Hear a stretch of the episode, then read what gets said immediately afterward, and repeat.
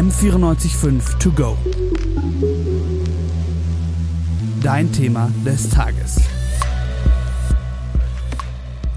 Der englische Garten, der Olympiapark, der Nymphenburger Schlosspark, München kommt mir immer so grün vor.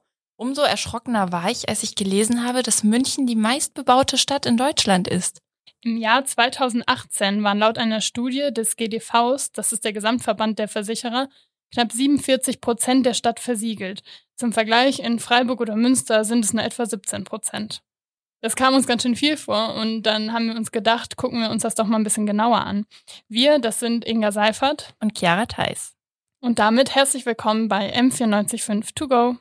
siebenundvierzig Prozent Versiegelung. Wieder ein Fact mehr, könnte man jetzt denken, warum sollte ich mir das jetzt merken, warum interessiert mich das? Aber tatsächlich sollte uns diese Zahl wirklich interessieren.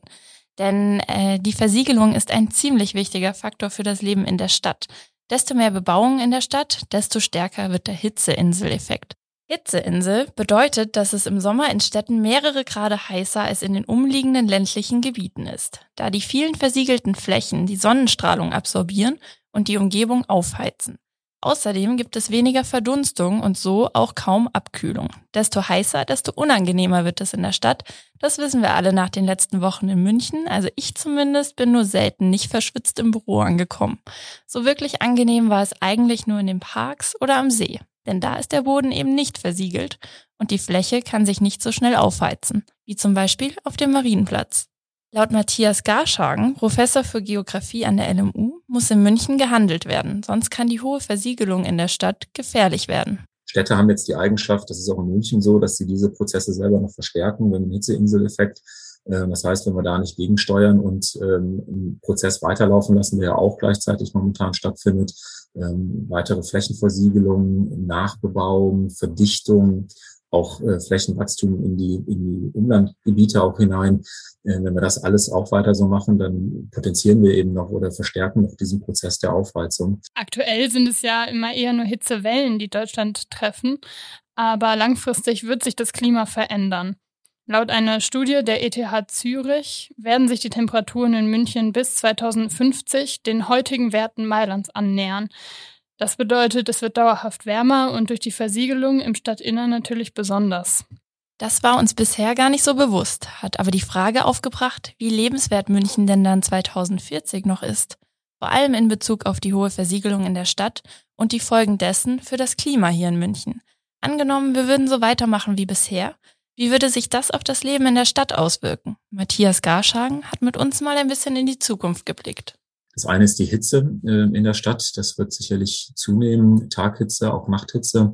Das andere sind Starkniederschläge und damit verbunden auch potenziell das Risiko verstärkter Überflutungs- oder Überschwemmungsereignisse, sehr lokal.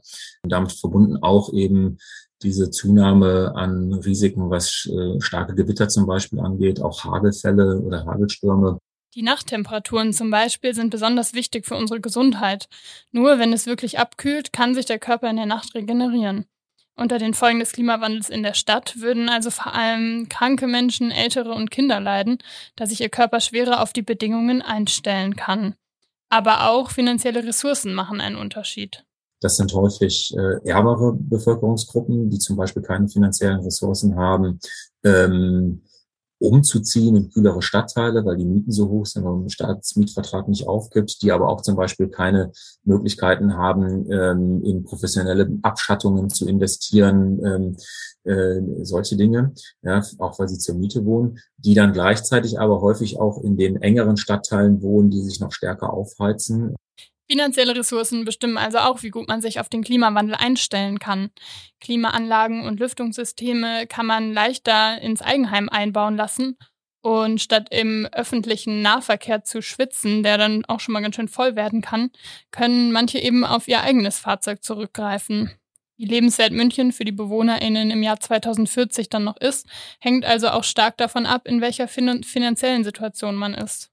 Wie die Situation sich bis zweitausendvierzig tatsächlich entwickelt, können wir nicht mit Sicherheit sagen. Aber eins ist klar, die Bevölkerung in München wird größer. Das Bayerische Landesamt für Statistik und Datenverarbeitung hat im Januar diesen Jahres veröffentlicht, dass es in den nächsten zwanzig Jahren einen Zuzug von über hundertzweiundzwanzigtausend Menschen nach München erwartet. Immer mehr Menschen wollen hier leben und die müssen auch irgendwo wohnen.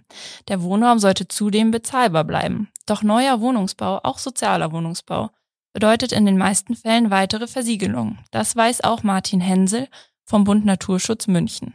Wenn wir jetzt äh, auch Mietwohnungen auf, in Grünflächen hineinbauen, dann ist das letztlich auch kein sozialer Wohnungsbau, weil wenn uns die Temperaturen dann dort durch die Decke gehen, dann äh, haben wir das Effekt, was wir jetzt beispielsweise am Mittleren äh, Ring haben, dass die Menschen, die sich's leisten können, eben dort wegziehen und wo, dorthin ziehen, wo es schön ist oder in Zukunft kühl ist, und diejenigen, die kein Geld haben, dann in diesen Hitzeinseln bleiben müssen. So weit soll es erst gar nicht kommen. Daher fordert der Bund Naturschutz schnelle Maßnahmen. Also das Wichtigste ist tatsächlich, äh, Flächen zu entsiegeln, Bäume zu pflanzen, äh, weil wir damit gleich äh, zwei positive Effekte haben. Bäume sind hier die wirksamste ja, Klimaanlage unserer Stadt. A, verbrauchen sie keinen Strom, anders als eine technische Klimaanlage. B, werfen sie Schatten und verhindern damit, dass die Fläche, wo der Schatten liegt, sich so aufheizen kann. Eigentlich ist das eine Binsenweisheit. Da, wo Schatten ist, ist nicht so heiß. Aber ähm, das ist im Prinzip der Faktor, der zukünftig darüber entscheiden wird, ob äh, es sich in der Straße noch gut leben lässt oder nicht. Desto grüner, desto lebenswerter ist und bleibt die Stadt also. Wir wissen aber auch, Bäume brauchen eine Weile, um zu wachsen und in größeren Maßen Schatten zu spenden. Es wäre also wichtig, so schnell wie möglich mit dem Pflanzen anzufangen. Aber sogar an den Stellen, wo der Boden jetzt schon versiegelt ist, kann vielleicht noch was rausgeholt werden. Als erstes denkt man vielleicht an Bilder von Häusern, die fast schon so aussehen, als hätte sich die Natur dieser Häuser zurückgeholt. Fassaden und Dachbegrünung nämlich ähm, sind Mittel, um der Versiegelung entgegenzuwirken. Das hat mir auch Simone Linke vom Lehrstuhl für energieeffizientes und nachhaltiges Planen und Bauen an der T U München mal ein bisschen genauer erklärt. Ich kann natürlich auch bei der Versiegelung, ähm, ja, sagen wir es mal so, etwas schummeln und kann sagen, ich mache zumindest die Dächer grün. Dann ist es natürlich äh, am Boden versiegelt, aber ich schaffe dann auf dem Dach ja Ausgleichsflächen, die dann auch quasi für Klimaanpassung genutzt werden können, Biodiversitätsdächer, die Starkregen auffangen. Wie nützlich diese Maßnahmen gegen das Problem mit dem Starkregen sind und wie gut es die fehlenden Versickerungsflächen ausgleichen kann, das hängt stark davon ab, wie viel Kapazität dieses Dach dann hat, um Wasser aufzunehmen und wie viel der Boden, der darunter liegt, sonst hätte aufnehmen können. In München nimmt der Boden eigentlich relativ gut das Wasser auf, also ist es für das Dach im Prinzip ein bisschen schwieriger, damit zu konkurrieren. Trotzdem kann ein Gründach ganz schön viel Ausgleich für die versiegelte Fläche schaffen. Das meint auch Simone Linke. Wenn Sie jetzt ähm, eine nicht unterbaute Grünfläche haben, dann geht das Wasser natürlich bis ins Grundwasser hinein. Das ist auf dem Dach natürlich nicht möglich in dem Fall. Aber ich kann durchaus mit einem hohen Substrataufbau, Äh, wenn ich wirklich viel Speichermasse habe, dann gibt's so Zahlen. Ich meine, das kommt natürlich immer darauf an, was man liest und welche Studie man heranzieht. Aber bis zu siebzig Prozent von Starkregenereignissen ist durchaus möglich, das aufzufangen. Und im besten Falle werden die dann, wird das Wasser gespeichert für Trockenperioden, also diese Retentionsdächer oder blaugrüne Dächer.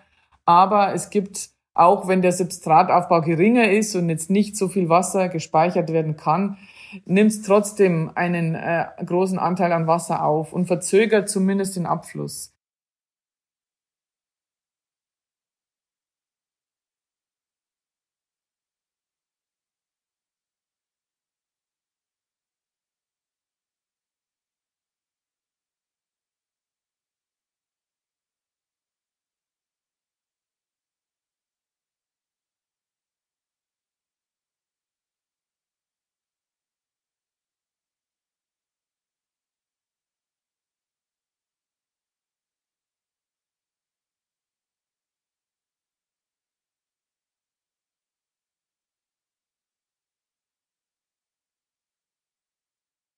Jetzt haben wir schon so viel gehört, es ist Zeit für ein kleines Fazit. Also, wir haben gelernt, woher die drückende Hitze in der Stadt kommt und dass die Herausforderungen des Klimawandels gesellschaftliche Gruppen unterschiedlich stark belasten. Außerdem gibt es natürlich die Möglichkeit, die Versiegelung teilweise auszugleichen, indem bebaute Flächen nachbegrünt werden. Das könnte die Lebensqualität vielleicht schon mal ein Stück weit retten. Aber ob das mit Blick auf die wachsende Bevölkerungszahl ausreicht, ist eine andere Frage. Was bräuchte es also, damit wir wirklich sagen können, die Stadt München meistert die Herausforderungen der Zukunft? Der Bund Naturschutz hatte eine Vision. Es müsste große, breite, grüne Verbundachsen in der gesamten Stadt geben, die die bereits bestehenden Grünanlagen miteinander verbinden. Also ich stelle mir das jetzt mal so vor, wir können dann vom Nymphenburger Schlosspark über eine grüne Allee zum Olympiapark spazieren und dann weiter durch eine Blumenwiese bis zum englischen Garten schlendern. Zugegeben, das ist dann wohl ein bisschen zu romantisiert. Aber wichtig wäre laut dem Bund Naturschutz, dass die kühle Luft ungestört von einem Ort zum anderen fließen kann. Also wir brauchen nicht nur kleine abgeschlossene Parks, sondern ein zusammenhängendes, großes Grünstück. Zudem muss sich die gesamte grüne Achse in einer Art Netzstruktur in die Fläche hinaus ausdehnen, also der englische Garten bis hinaus zum Starnberger See im besten Falle. Denn ein einziges grünes Band alleine reicht nicht, um den Auswirkungen des Klimawandels nachhaltig entgegenzuwirken. In der Stadt gibt es aber natürlich noch mehr Interessen als der Bedarf nach unversiegelter Fläche. Es braucht auch weiterhin Wohnraum, Sportplätze, Einkaufsmöglichkeiten und Schulen. Lösen lassen sich diese Interessenskonflikte vielleicht durch Mehrfachnutzungen von Flächen und gemeinschaftliche Nutzung von Wohnraum, wie zum Beispiel Waschküchen und Aufenthaltsräumen. Das heißt also, jedes Quartier, also das sind etwas kleinere Einheiten als Stadtviertel, braucht unterschiedliche Dinge, um in Zukunft die Lebensqualität der BewohnerInnen zu sichern. Hier braucht es eher ein weiteres Stockwerk für Wohnraum und dort muss viel dringender durch neue Grünflächen für bessere Belüftung gesorgt werden. Diese Besonderheiten müssen also von Anfang an in der Planung berücksichtigt werden. Wenn das passiert, dann kann die Klimaanpassung der Stadt am besten funktionieren. Es hat dann natürlich nicht immer nur Auswirkungen auf abstrakte Zahlen in Klimastudien, sondern es wirkt sich direkt auf unsere Lebensqualität aus. Die Stadt hat diese Entwicklungsfragen natürlich auch auf dem Schirm und vor kurzem einen neuen Stadtentwicklungsplan vorgestellt. Thorsten Brune vom Referat für Stadtplanung und Bauordnung fasst uns die Ziele so zusammen. Stichwort war die langfristige Siedlungsentwicklung. Wir haben also geguckt, wo kann man noch nachverdichten, wo kann man vielleicht ehemalige Gewerbeflächen umwandeln in Wohnen oder auch umwandeln in äh, zukunftsweisende gemischte Quartiere. Und wir haben auch am Stadtrand nochmal geguckt. Was dabei eben auffällt, ist, dass wir eigentlich fast keine Fläche in München haben, die so, ich sag mal, entweder konfliktfrei ist oder wo nicht vielleicht auch ein anderes Interesse dahinter steht. Was kann der Stadtentwicklungsplan eigentlich? Er versucht, eine Bestandsaufnahme zu machen. Mal schauen, was gibt's denn hier eigentlich und wo liegen die Potenziale in der Stadt? Wo können wir grüner werden? Welche Klimaanpassungen liegen denn auch eigentlich überhaupt in der Hand der Stadt? Es sollen konkrete Ziele für die Stadtplanung formuliert werden. Das Problem dabei, die Stadt selbst hat ja nicht den Zugang zu allen Flächen hier, denn da gibt's ja immer noch eine Menge private Eigentümerinnen, die ihre Flächen irgendwie zur Verfügung stellen müssten. Das sieht auch Thorsten Brune. Das fällt uns eben, ich sag mal, bei den neuen Siedlungsmaßnahmen ein bisschen leichter als im Bestand.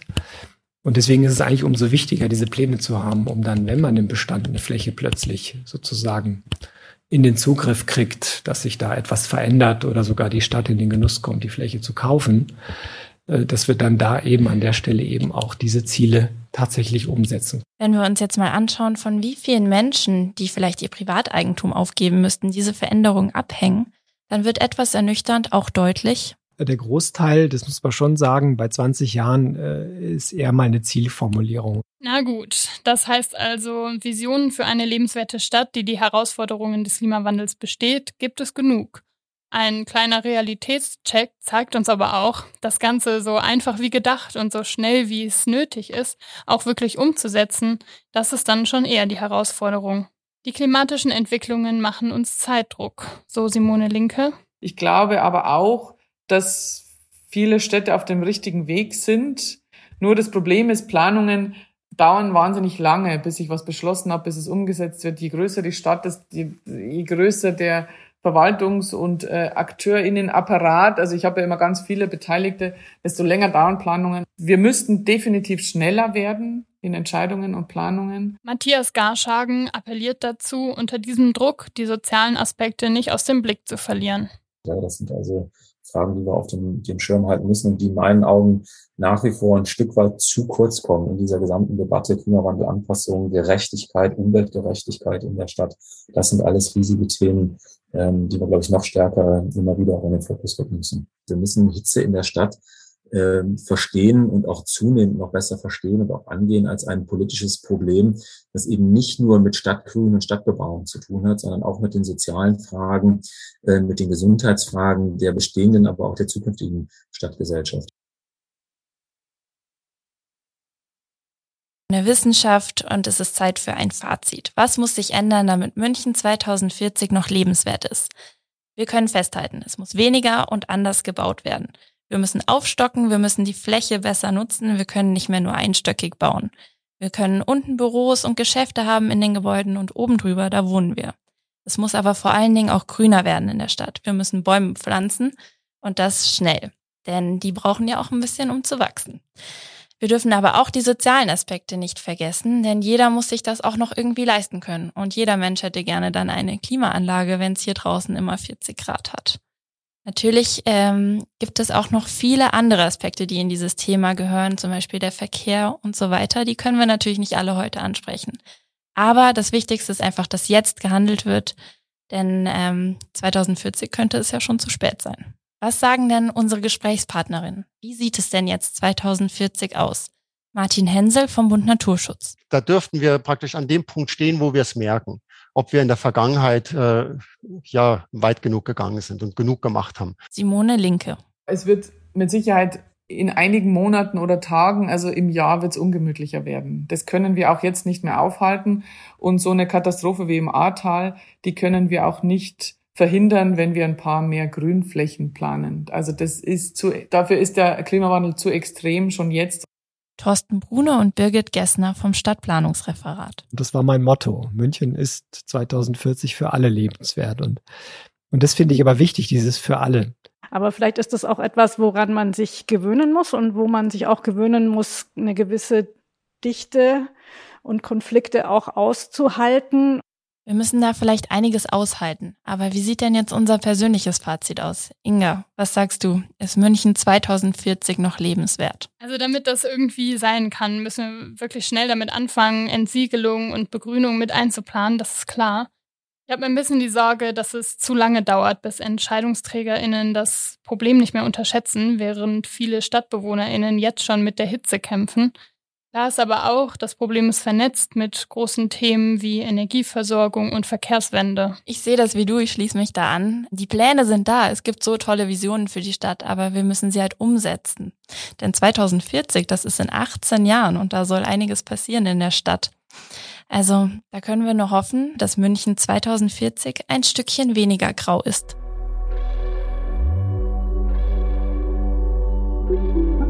M vierundneunzig Komma fünf To Go.